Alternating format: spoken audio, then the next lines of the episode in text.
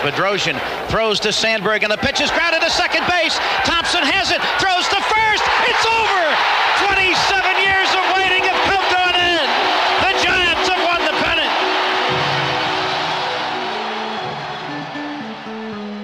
the pennant. All right, Brad, we attempted to go video today. It just wasn't in the cards, so we are audio only, just like the old days.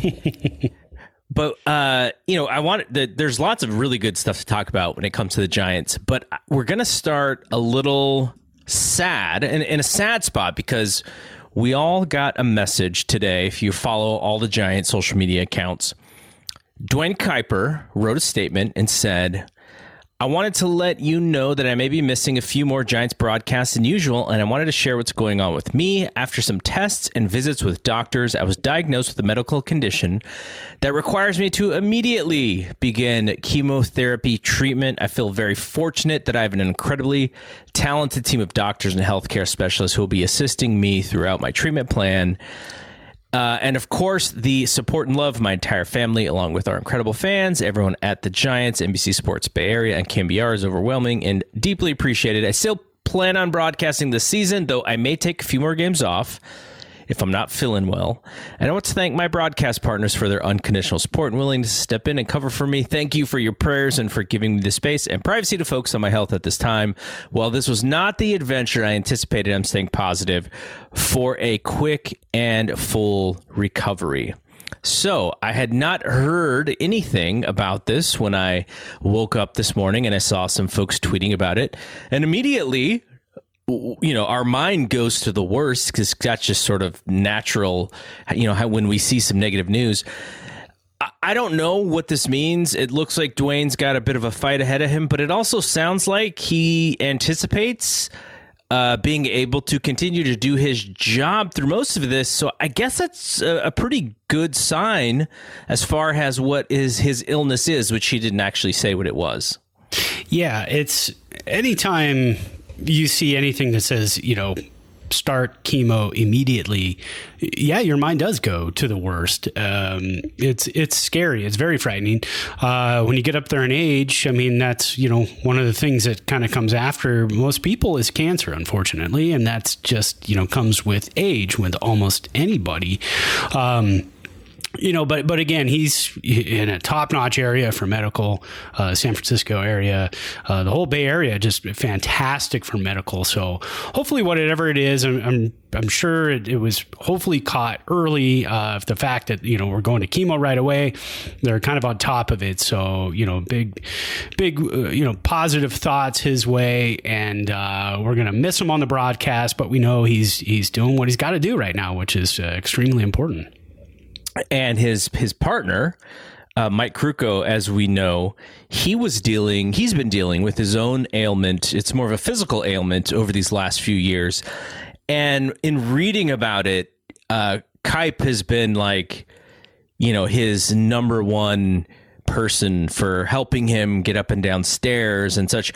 And so I imagine that Mike is going to be that emotional rock for Duane as he goes through this, in addition to others. Like, we enjoy Cole Kuiper on Twitter and interacting with him and seeing his tweets. And, I immediately thought about Cole as well because, Duane has talked about his kids, Cole, and then I believe he has a daughter as well.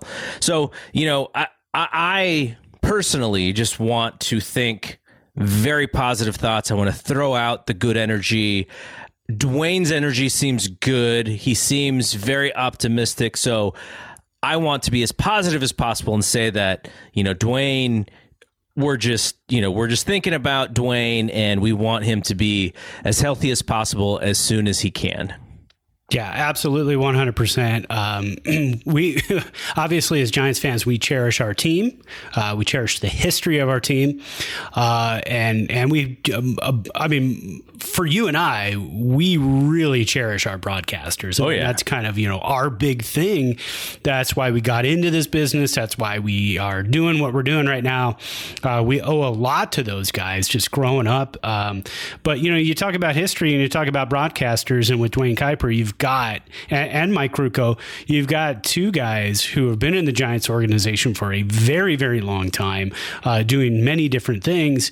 And that's why we love them so much. So they're like family to us. It's not, to me, it's the soundtrack of my summer to have the ball game on, and Krukow and Kuiper in the background, and then Fleming pops on, or John Miller pops on, and that's just kind of the soundtrack of the summer. That's what our house sounds like. It was funny. I think it was spring training this season, and it was in the middle of March, and I think it was the first Giants television game that was broadcast, and Kruk and Kuiper were on, and one of the kids goes, "Man, it feels like summer." And I said, "Yeah, it's because the Giants game is on." And they go, "That's it. It's Krukow and Kuiper. It feels like summer right now." That's awesome. That's so awesome. So, you know, I feel like this is the perfect opportunity to do a little bit of a toast. Like, you know, we like to talk about, you know, what we are imbibing while we're doing this show. And I wish it was on video, because, you know, we could actually almost physically toast, you know, to each other. But I think we should just talk about quickly what we're drinking. And again, you know, this is for Duane, you know, just want the most optimistic and positive energy going his way. But last week I told you that I saw this recipe because I was so jealous of your tequila and grapefruit soda, and so I found this recipe for Coke, Diet or Coke Zero or whatever I used, and it was really tasty. And I was like, wow, I wonder if it works with my other favorite soda, which is a Diet Dr. Pepper. Oh. And so I bought some Dr. Pepper. I made it the exact same way. You know what? Actually, I didn't. I forgot the lemon juice. That may be the thing, because I'm like, oh, this doesn't taste quite as good as it did with the Coke. But you know what? Now that I think about it, maybe it's because I didn't put the lemon juice in there. You got to cut it with citrus. Yeah, that's the thing. You even mentioned that. Oh, that was really dumb. But what I'll do is, but it's still good. It's not as good as the Coke, but I think it's because, like you said, the citrus isn't there. Now, Diet Dr. Pepper, you know, whatever Dr. Pepper's like, has like some cherry flavors and some other things in there, so it's still okay. It still has a little bit of a bite to it, but yeah, I'll have to circle back next week when we do this show and say if it was better with the lime juice. But I also want you to try the Dr. Zevia. Tell me what you think, because I really enjoy the Dr. Zevia. It's, you know, chocked full of caffeine, but it's, you know, there's no sugar. It's kind of like the diet version of Dr. Pepper, but it's, you know, it's all natural stuff and no food coloring or anything. So it's just, it's always funny with the Zevia sodas. They don't use food coloring anymore.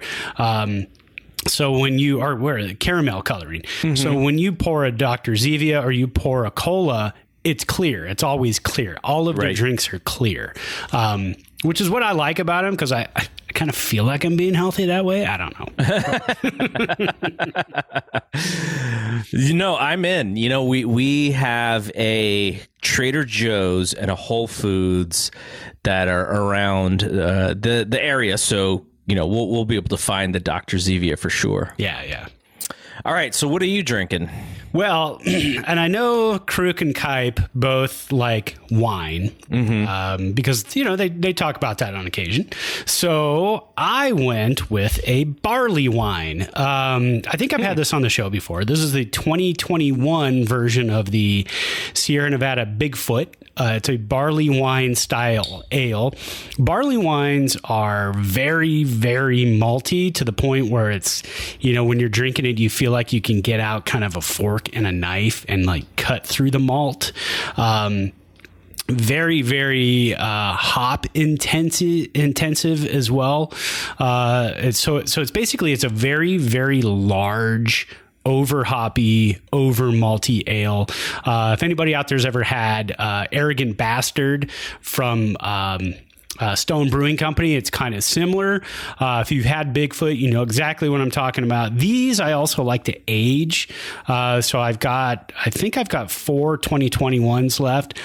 So what I will probably do with those is I'll have one next year, then I'll have one 2 years from now, 3 years from now, 4 years from now. And that's how I usually finish off a six pack. So next year I'll buy another six pack and kind of ration them out that way as well.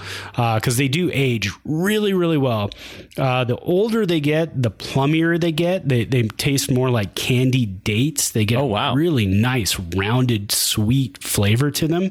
So that's what I like to do. So this one is new. It was just put out in February, is usually when Bigfoot comes out.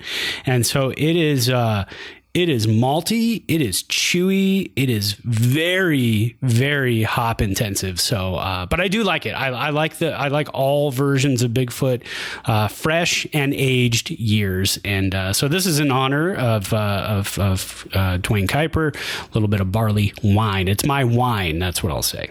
Yeah, everybody, raise your glass to Duane, and here we go. We're rooting for Duane that he's going to be A-OK.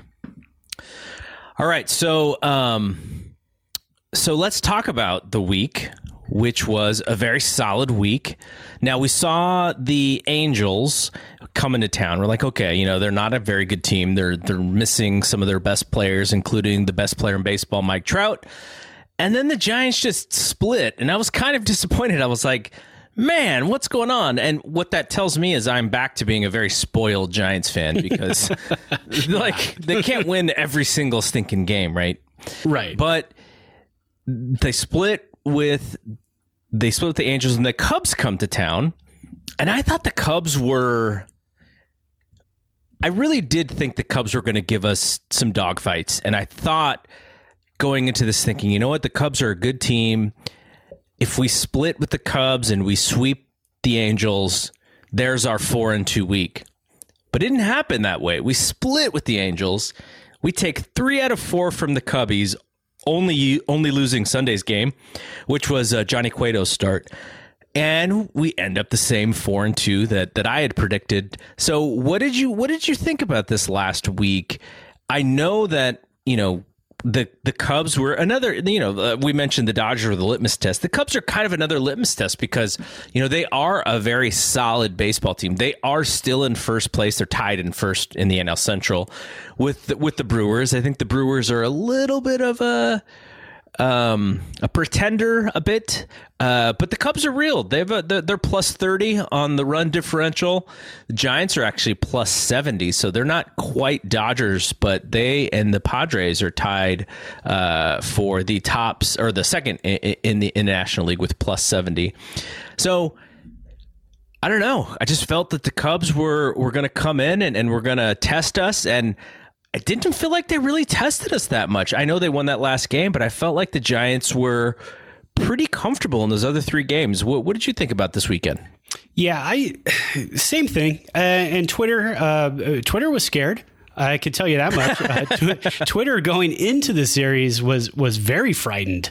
And that didn't rub off on me because I felt pretty confident with our pitching. And you know, when you're at home, the Giants are playing really well at home. They have a great record at home this year. And so I kind of felt like going into it, I thought, well, you know, if we split, that's good, but I really felt like we could take 3 out of 4. I put up a poll on our Twitter page. Yep. I don't have the results, but the majority of people, I think we got 20-something votes. Majority of people thought we would get 3 out of 4 wins. And that's what we did. Nobody predicted. Nobody said a sweep. We didn't have Twitter polls, if you know, you only have an option for 4 things. So I could only put 4 wins, 3 wins, 2 wins, 2 wins, 1 win. I didn't have a place for 0 wins, which is good because I didn't want anybody to get that vibe out there that we were going to get swept by the Cubs in our home ballpark. That wasn't going to happen in a 4-game series.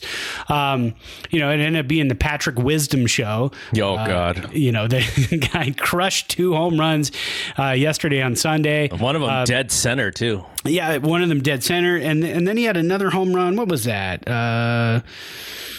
Looking back here, I think it was on Saturday, and that Saturday he had the home run that put him up 2-0 also, and then we came back and won that game 4-3. That was the devastating game with the, you know, Crawford and Longoria running into each other late in the game. Yeah, we'll talk about that in a bit. Yeah, we have to hit on that. But yeah, I going into this series, I thought 3 out of 4 was very, very doable. And it was. And then after winning 3 out of 4, I thought, oh, we're going to sweep them. You know, this is, we got Cueto on the mound. He dealt his last time out against the Angels. He's dialed in, but Patrick Wisdom was just a little too much for him. The defense with, Dubón at shortstop, easy play. Just get the throw up to Posey at home plate with the bases loaded and get the out. He just kind of threw goofy footed, threw it down. I mean, yeah. Posey should have made the play, but nonetheless, it was just not the greatest throw by Dubón. He had a couple of errors the night before as well, which almost let the Cubs back into it and almost had them take the lead in the ninth inning. But it was a fun series. My dad was very angry the night before at Dubón.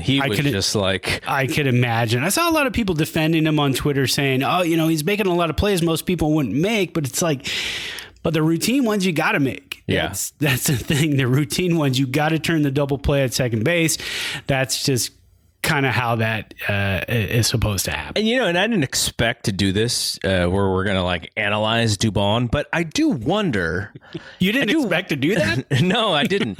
It wasn't on my rundown here. What I wonder about Dubón, though, is... and then this is what the Giants do, right? They have lots of guys who can play different positions. And in doing that, it's not like he gets a ton of reps at shortstop or second base. And that's he came up as an infielder and they moved him into the outfield to, I guess, to accentuate his value to them. And he's been good in the outfield. He's not, we've sort of made fun of his arm sometimes. But I commend him for being able to play 3 different positions. But it doesn't mean he plays 3 different positions very well. Right. I think he would probably become... I don't know if he'll ever be a good shortstop. I think he could be a pretty good second baseman, but he's not playing there enough to where that he's taking, so many ground balls every day to sharpen that iron there. My guess is because outfield is a little bit less of his main position, he probably overdoes it to make sure that he's okay in the outfield. And so sometimes I wonder, when they move him around like that, I kind of wonder if it's him just not being a good infielder or if it's just, having to move from place to place and maybe not getting enough reps at each position that is the cause for some of this.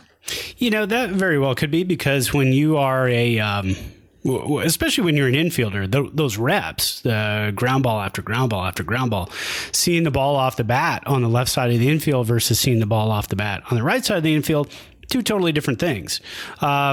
So, a lot of guys can do that. They can go from second to short, short to second.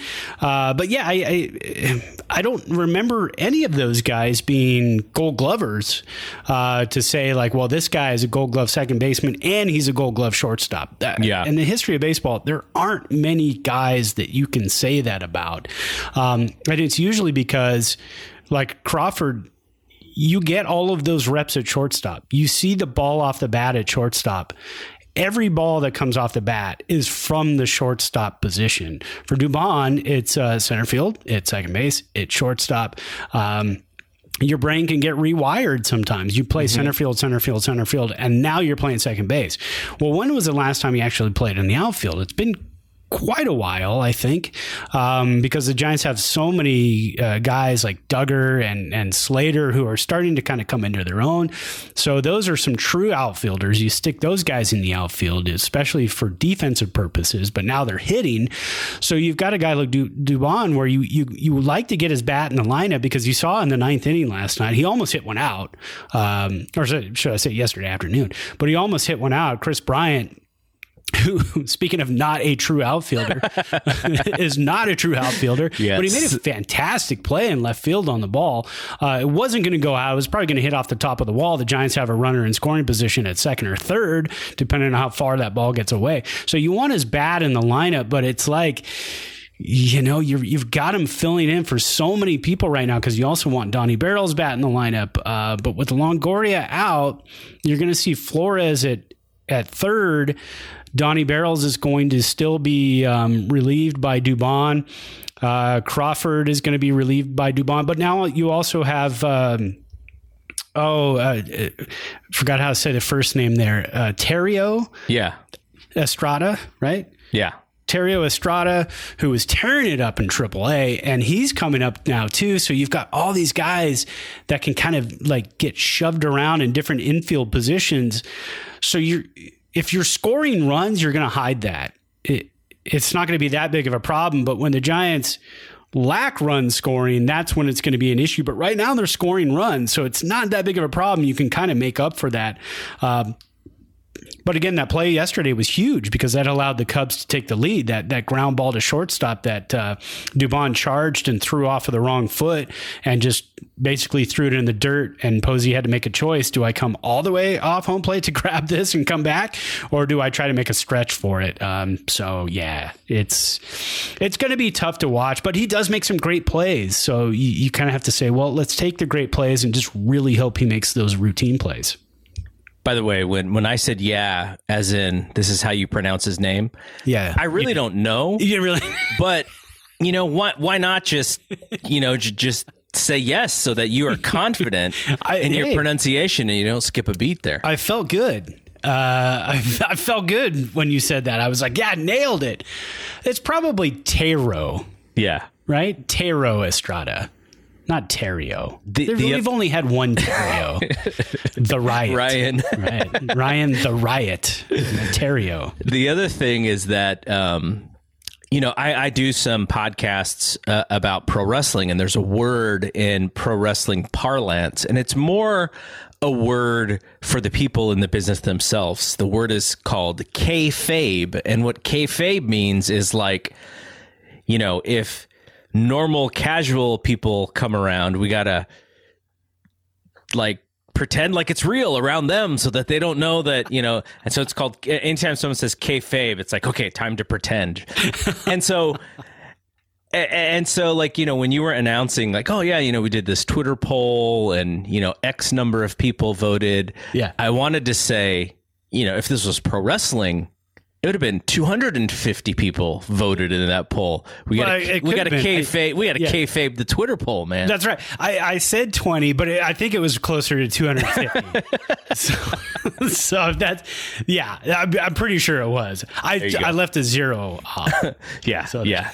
You just misread it. I did. Yeah. I had my thumb over the zero, I think, on my screen. All right. So we'll go through this quick because it's starting to become a little bit of a thing here with this player of the week. Yeah. Player of the week is becoming a huge popularity contest for this vote. Do we have to take it back? Do we have to take it back and just are we giving too much to the fans to decide? I don't know. Maybe we disqualified this guy from future player of the week. I don't know what we do because it's not like he's not producing because he's absolutely 100% producing. But maybe on the next Twitter poll, I give you four choices and I put player 1, player 2, player 3. Space, like nobody. I actually put in there nobody, and then the fourth one I'll put this guy. Yeah. And so then we'll see what happens. So give us the details on our player of the week this week. All right. So it was actually a little bit closer. I should say this was a little bit of a closer poll. We had three guys who really kind of stood out this week. So coming in last place, Connor Menez, who is slowly becoming a pretty big part of the Giants bullpen. He pitched in 3 games this week. And when you say, it's 3 games, what's that? Well, it's a 6-game week and, yep. And he pitched in 50% of the games. That's not Tyler Rogers, but it's 50% of the game. Speaking of, Tyler Rogers, I think, only pitched in like 2 games this week. Mm-hmm. So Connor Menez, 3 games, 6 innings. So, I mean, he did kind of pitch in a lot. In those 6 innings, he gave up 1 hit, walked nobody, struck out 7, and didn't give up any earned runs. So that was fantastic. And speaking of, when you're looking at this 2-game series coming up against Texas here, so I think, who do we have? Do we have Wood going tomorrow night, I believe, Tuesday night, and then Wednesday is a to be determined. Well, that was the Scott Kazmir spot. Mm-hmm. I don't think Webb is going to be ready by then. So don't be shocked if Connor Menez is your starter on Wednesday. I'm just throwing that out there right now because in AAA, he has made 3 starts in AAA, not going more than 2 1/3 innings in any of those 3 starts, but he has the chops to do it. He was the first reliever after Scott Kazmir's last start as well. So it's going to be a bullpen game probably, and you're going to see Connor Menez and just kind of go from there. But anyways, he came in 3rd place with 14% of the vote. A stellar week. I thought he had a really good week. I try to throw in some relievers now and then because our bullpen gets shat on quite often. And so when a guy in our bullpen does really, really well, I like to throw him out there and see what people think. Coming in 2nd place, Grandpa Alex Dickerson, 35.7% of the vote, 313 average this week, 2 home runs, 4 RBIs, 3 runs, a 464 WOBA. That was the highest WOBA of starters of the week, but he only pulled in 35% of the vote because somebody else was in the poll this week. Fan favorite of all fan favorites. Fan favorite. And I think of a lot of ladies are voting on our on our poll. This guy seems to get kind of pushed to the top. But B-Craw, Brandon Crawford, is our player of the week. Once again, 50% of the vote, 313 average, same as Dickerson. 1 home run, 5 RBIs, 3 runs scored, and a 455 WOBA. But so, what he really is like, if you want to look at his week, yeah, it was the defense. Oh, definitely. That barehanded grab off the fingertips and making a nice throw against the Cubs. Yeah, I mean, everything he does on the field is top notch. He will make some plays where you go, oh, man, he booted that. It kicked off his leg. And you think, but he was in a good position and got a good jump on the ball. And I wonder if other shortstops would even be near the ball to try to make a play on it. So yeah, his defense, base running is always smart. His swings on the ball are great. And the flow, you can't go wrong with the flow. Anytime you see that flow, you go, that's a player of the week winner right there. So Andrew Baggerly, I don't know where he got, I mean, he just pulled up UZR statistics, which is the way that people rate defensive players. And so he looked up all the shortstops in baseball, and Brandon Crawford's UZR rating is twice as high as the next player who's below him, and that player is Nick Ahmed at in Arizona, wow. Kevin Newman at Pittsburgh, and so you know at his age, he is performing better than all the shortstops in baseball by quite a margin. So that says a lot. And, you know, what I wonder is, because he's always been a tremendous defensive player. He hasn't always been a tremendous offensive player. He's been pretty streaky. He's had some good series, you know, good seasons where he was fairly consistent. But I wonder if the fact that he's hitting as well as he is, it enhances how he's feeling about his game. And because, like, you know, last year, I think we watched him and we're like, you know, Brandon Crawford's still a really good defensive player, but he's not, this is not 2014 Brandon Crawford, which is ridiculous, right? Like 2014 Brandon Crawford was a ridiculous defensive player. But man, you know, he's turned back the clock this year with some of the plays that he's making, diving, you know, making plays that I'm just like, oh, that's a base hit. Nope. Out of nowhere, this dude is gloving balls. He's just been so great.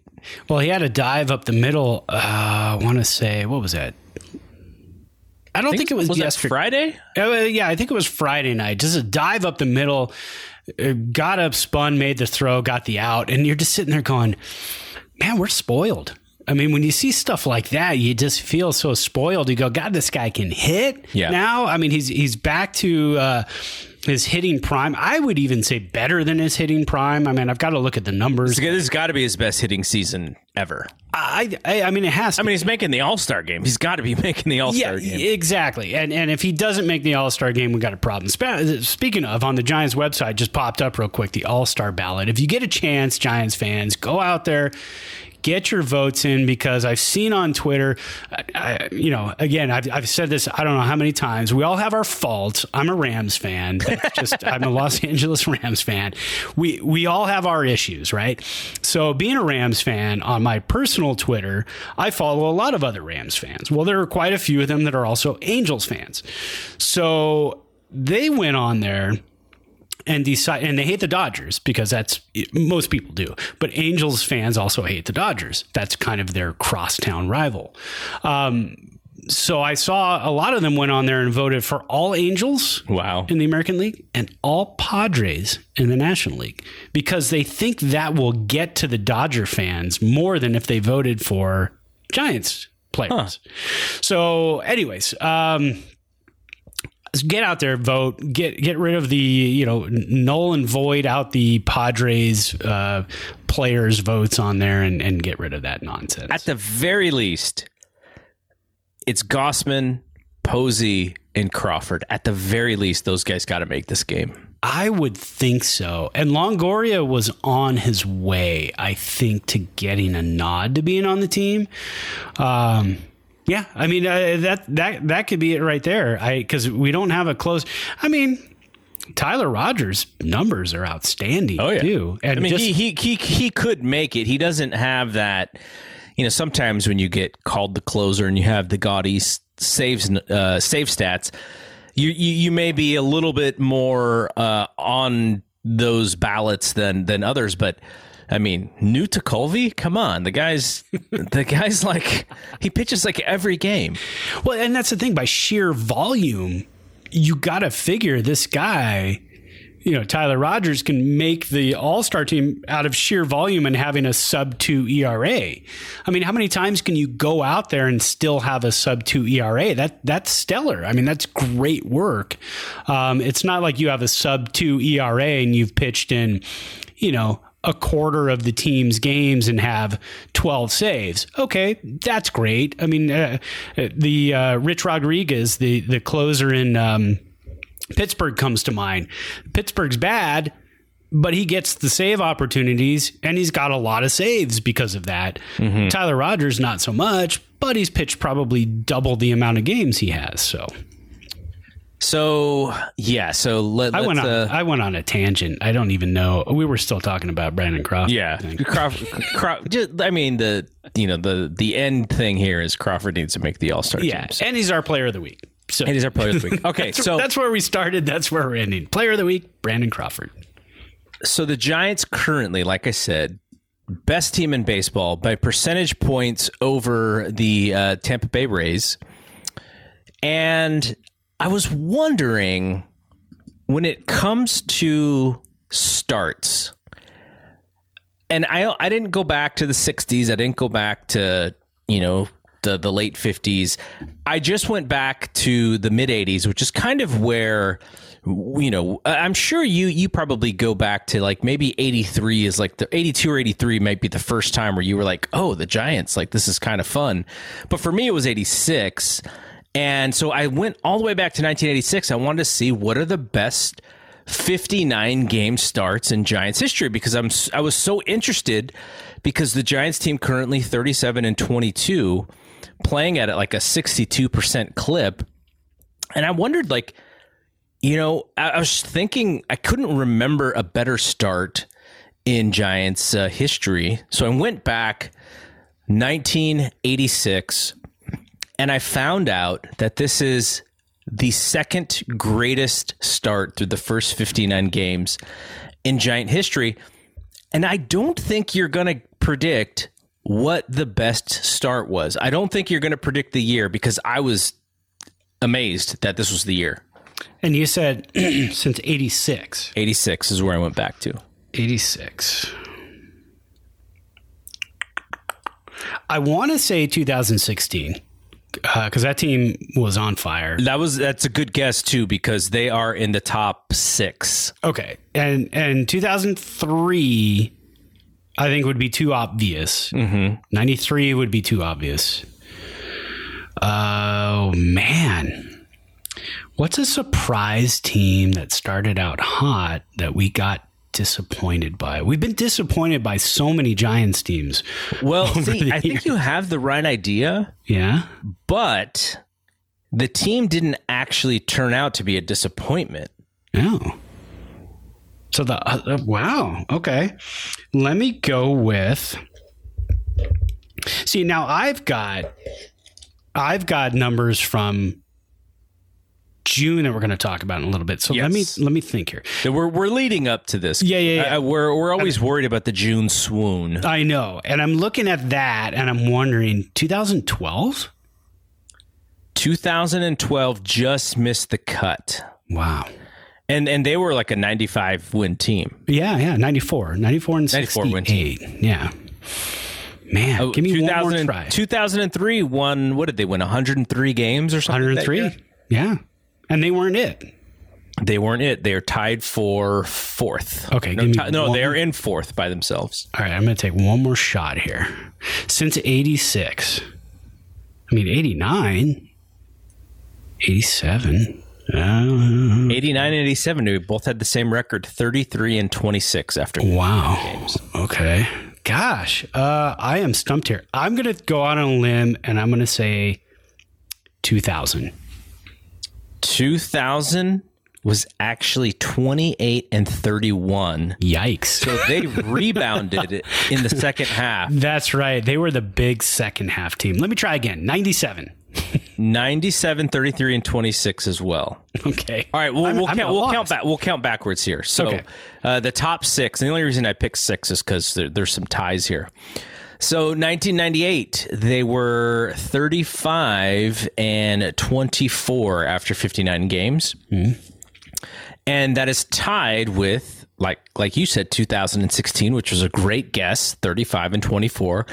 And did they win 90 games that year? Because man, I just remember like the summer sucked for that team, right?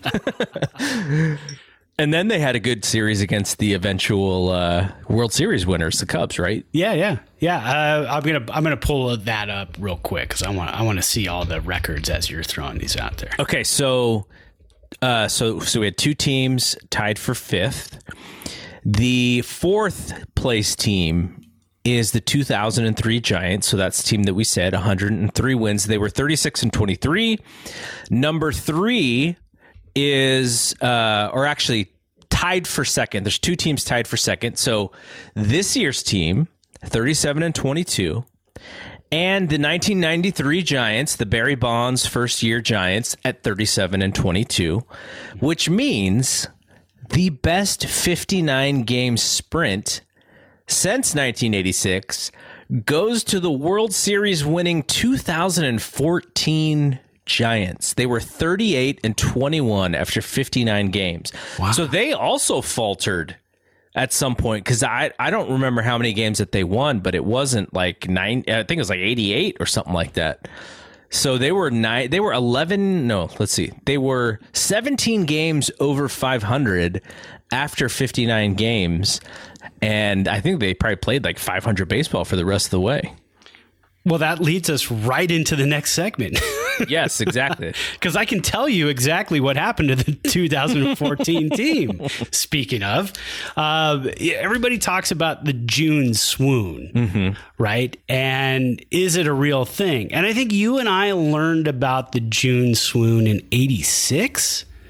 I believe it was, because in 86, let me look it up. That's one I didn't throw on here. I just grabbed a few kind of more recent teams, like over the last 11 years, to kind of just throw out there the whole June swoon thing. And is it real?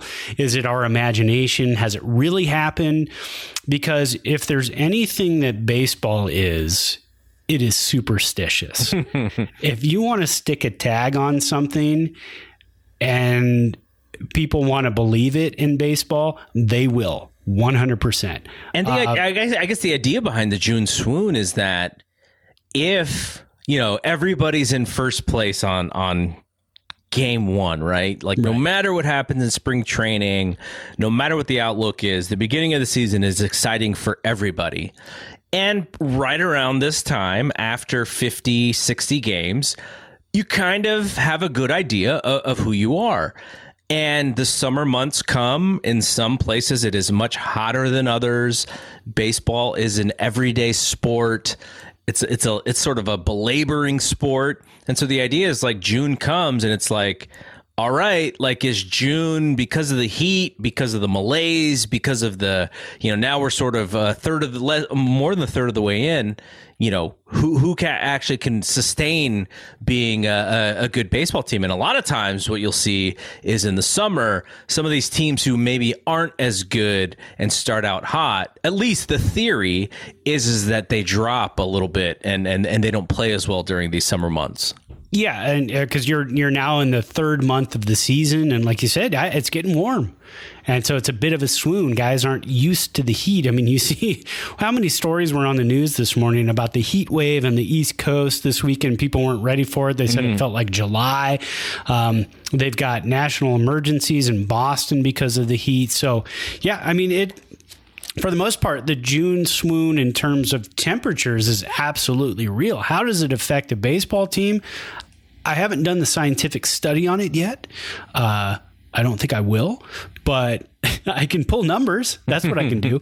So let's kind of roll back here a little bit. June swoon, is it real? 2010. I'm kind of pulling. So I'm pulling 2010. 12, 14. I went ahead and grabbed 16.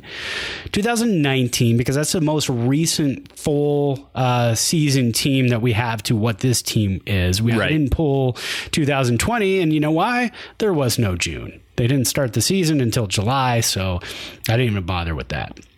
So going back to 2010, the World Series champions 92-70 was their overall record, a .568 winning percentage. They were 13-14 in June, .481. So they were they had a winning percentage less than their overall final winning percentage.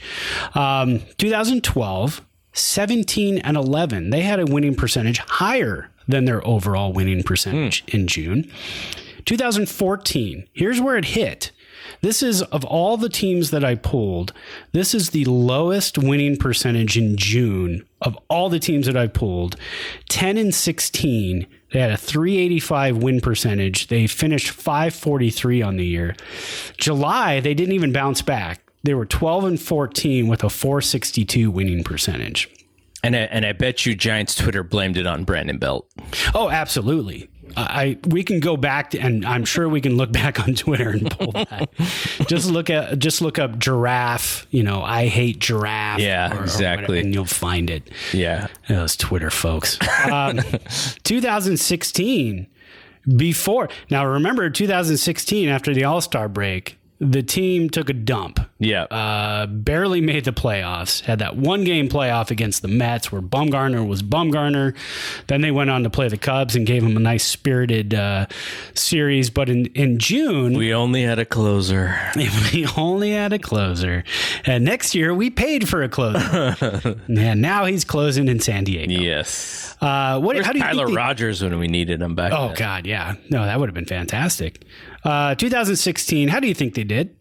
Their winning percentage was .537 on the season. Was their June higher or lower? Okay, so we just said that they were 35-24 after the first 59 games. Yeah. So if it wasn't June, it would have had to be July. But I can't imagine that if they only won, you know, 50 games, the rest of the way, I can't imagine that June could have been good for them.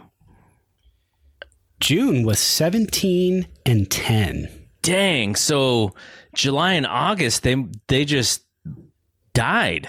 Well, July, which is funny for them, they were only 11 and 13. So it really didn't kick in until August. And then September, they had a little bit of a rebound, but they had such a hot start. They only won 87 games that year. Yeah. So they had it. They had that hot start, which really, really helped them. But yeah, July wasn't horrible, but it was after that All-Star break. Let me pull up. It's not going to let me get there fast, is it? Internet. 2016. Here we go. Let's look at the schedule and results. So June, they were 17 and 10 and they scored 145 runs. July, they were 11 and 13 and scored 90 runs. Oh, geez. So they scored 50 runs less in the month of July. Well, granted, you've got the All-Star break. So you lose, what, 4 games, right? Yeah. Well, still, that doesn't make up for that gigantic 50-run gap. August, they were 11 and 16. September, 13 and 15. They started scoring runs again, though, in August. 120 runs. September, 112. Then they went 2-0 in October. They had a fantastic October. 2-0. Undefeated. 2-0. So there's that team, 2016. That is the highest winning percentage in June of all the teams that I pulled. Wow. Because, July and August were just absolute torture for us fans, if you remember that. 2019, that's the closest team to this team right here.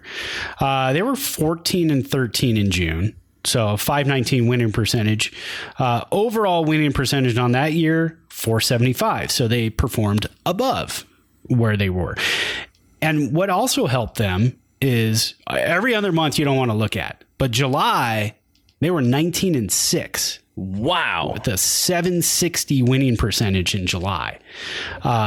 Which really helped kind of push them up to close to that 500 mark.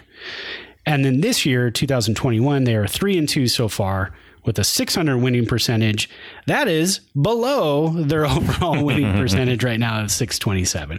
Will they sustain that? Probably not. But good starts, as you see with these two little segments here, good starts and persevering the June swoon can really help you down the line.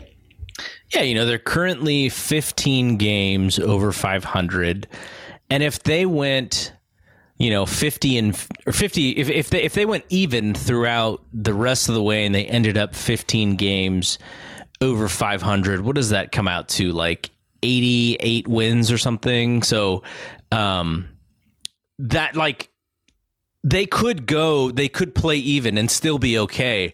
It's just, let's just not die. Let's just not just fall off completely. And I don't think that they will. I think they'll play competitively. I think they'll battle because they're kind of the battling team. And look, the plus 70 run differential is no joke. They can actually score runs. They hit home runs. So unless the bats just go cold, I think they're going to be in pretty decent place. But we'll have to look back at our first podcast in July and see if the June swoon was real for them or not. Well, and then coming up the All-Star break too. Remember, we did some predictions a couple of weeks back, about a month ago.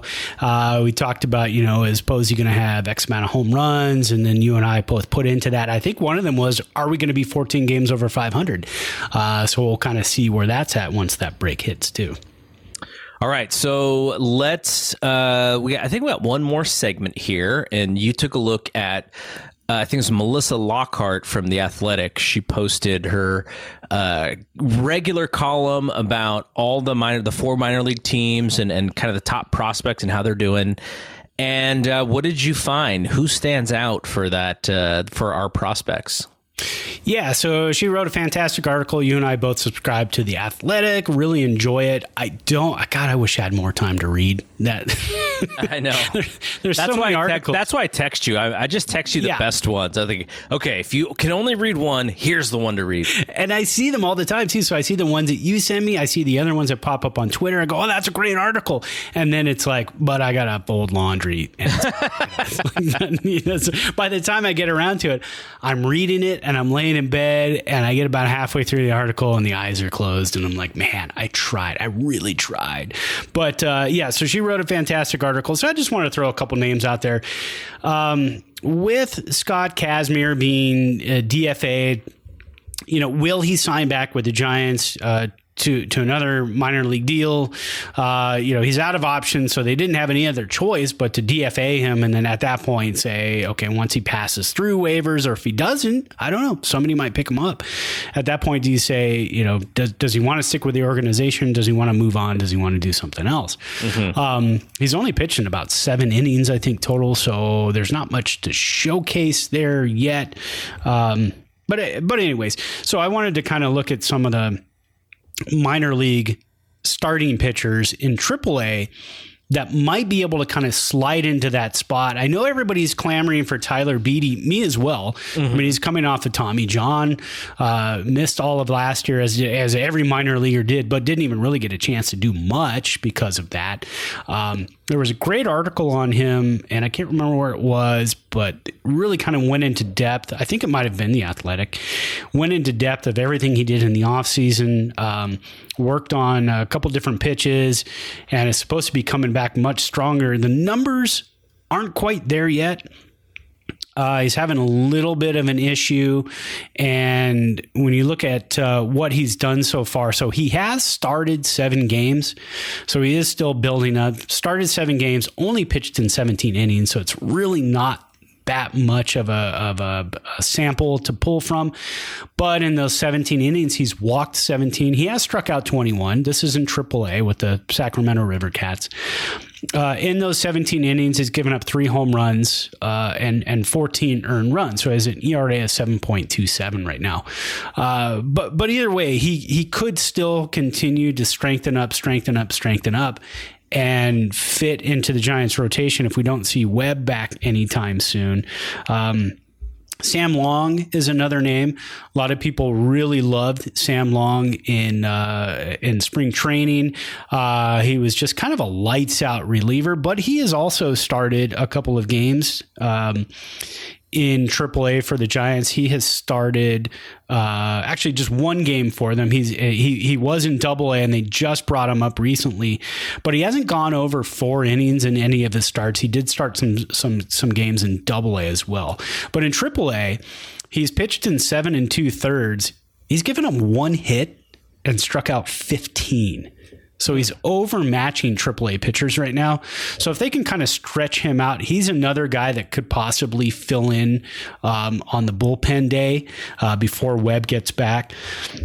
You've got Anthony Banda. He's got 5 starts, 25 2/3 innings, but he has a 6.66 ERA, so it's pretty rough. And then the other one I was talking about is Connor Menez. They just brought him up not too long ago, and he does have 3 starts down in AAA, and also hasn't gone over like 2 1/3 innings. But kind of when you look at the hitting side of things in AAA, Bryce Johnson, kind of a bright spot for the Giants so far. He has 112 at bats. He's their leadoff hitter, plays center field. As if we don't have a log jam in the outfield right now, right? Like you need another guy, but he is kind of tearing it up. He's cooled off a little bit, but he had a first month of the season that was pretty outstanding. He's hitting 321. With 3 home runs, 16 ribs, 9 stolen bases, hasn't been caught yet. That's one thing the Giants lack a little bit, a true base stealer, that guy who you get on base and you go, okay, here we go. We can possibly get an extra base out of this. But again, really, how many teams do you look at across the league who have a true base stealer? I don't know if that type of player exists anymore. Yeah. There's no Billy, unless Billy Hamilton is playing for a team, and I don't know. I don't think there's any Billy Hamiltons out there. Yeah, and I think he is. I think he's in Detroit, and he hit a home run the other day. Oh wow! And that's how I remember. That's how I know.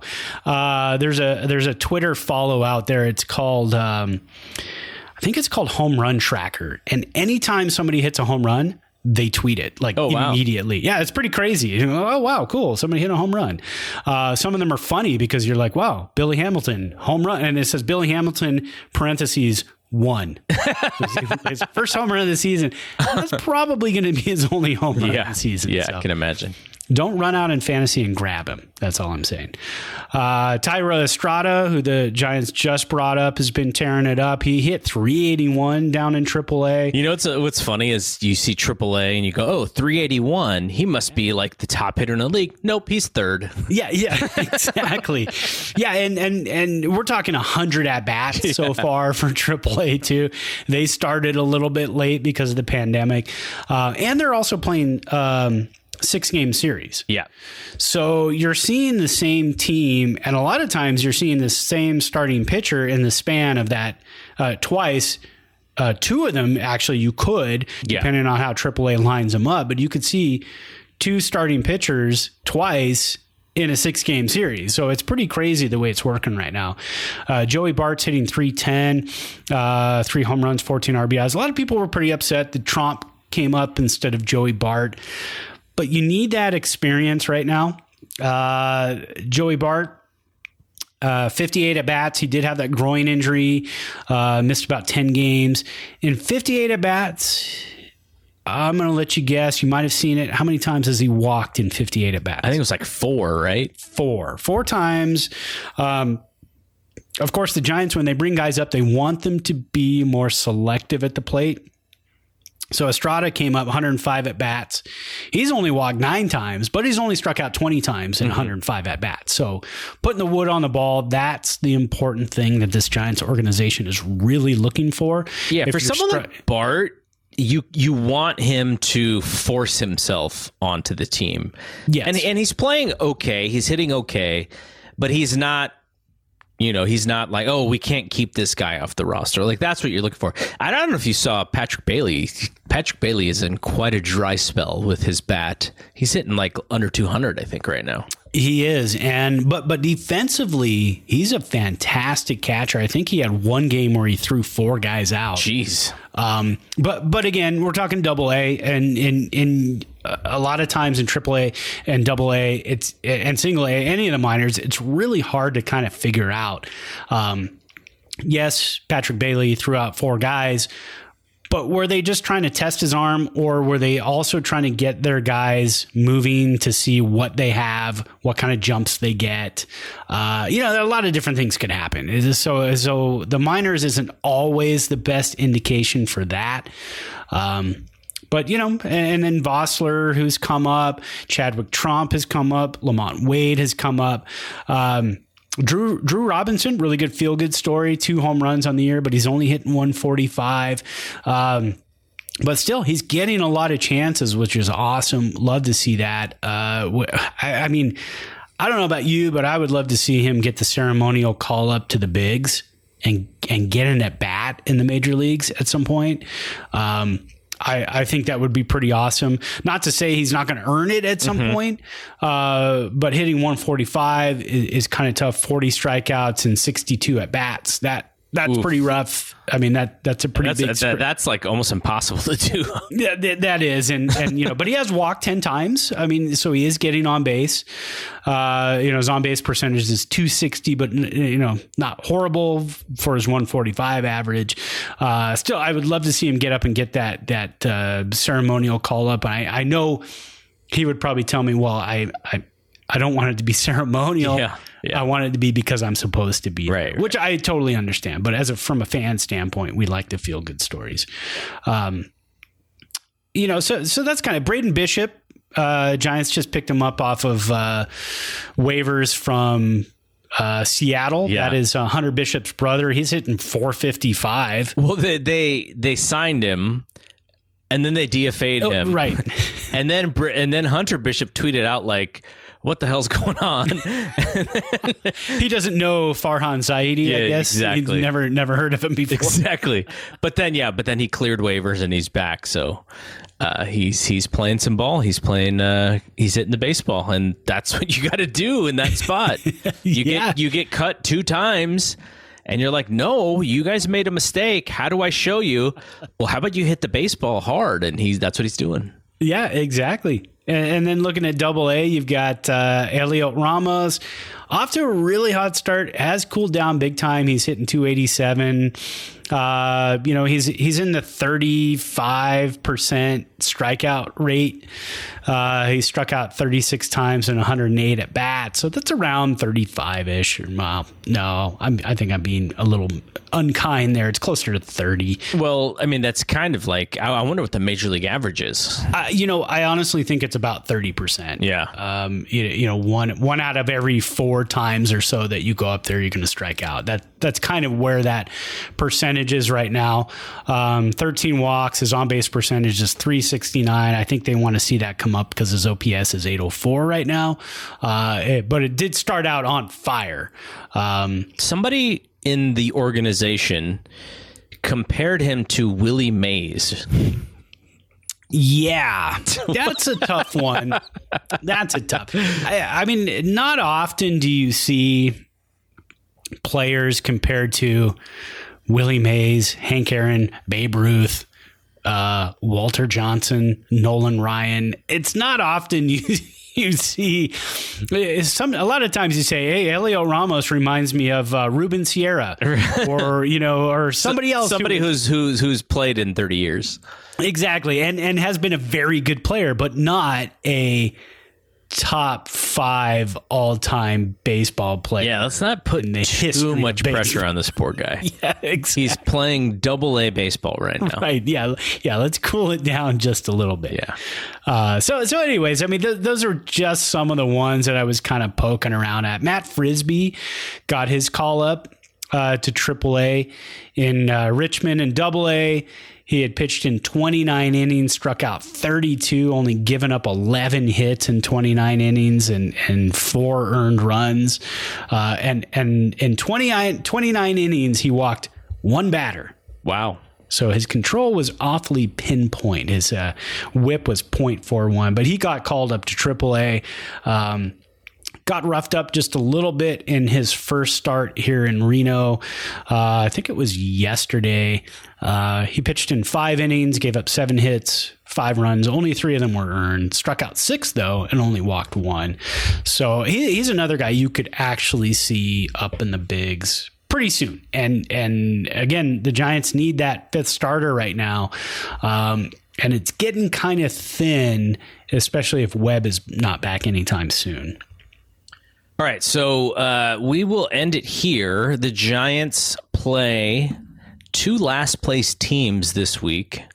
They go into Texas, and they play the Rangers for a 2-game series tomorrow night, or depending when you listen to this, might be tonight.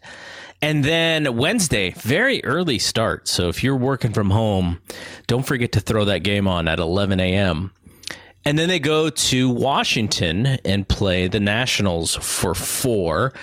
And that Sunday game, 10 a.m. Wow. Mm. Right? Breakfast with the Giants. That's right. I kind of like those games because then they're on a Sunday, they're over at 1 o'clock, and then you can tune in and watch the Dodgers lose and watch the Padres lose. So that's always kind of nice. All right. So Giants, I mean... You know, you said they're a good home team. They're also a very good road team. And the other thing that they do is they clean up on these teams that are under 500. So not to say that they're going to go 6-0. I don't think they're going to go 6-0, but they should do very well this weekend. 5-1. Let's do it. I'm here for that. Yeah. All right. So we will be back next week with another show. Let's ride this wave of good baseball. Let's just keep pushing it. Let's just keep making it happen. Let's have a lot more 4-2, 5-1 weeks. Let's stay away from the 1-5 weeks. And also, just one last time for Duane Kuiper, all the positive energy to Kype, and we wish Kype very well on his chemotherapy and his recovery from whatever it is that he's dealing with. So absolutely. All right. So for Brad, I'm Double G. We'll see you when we see you. Peace out. Peace.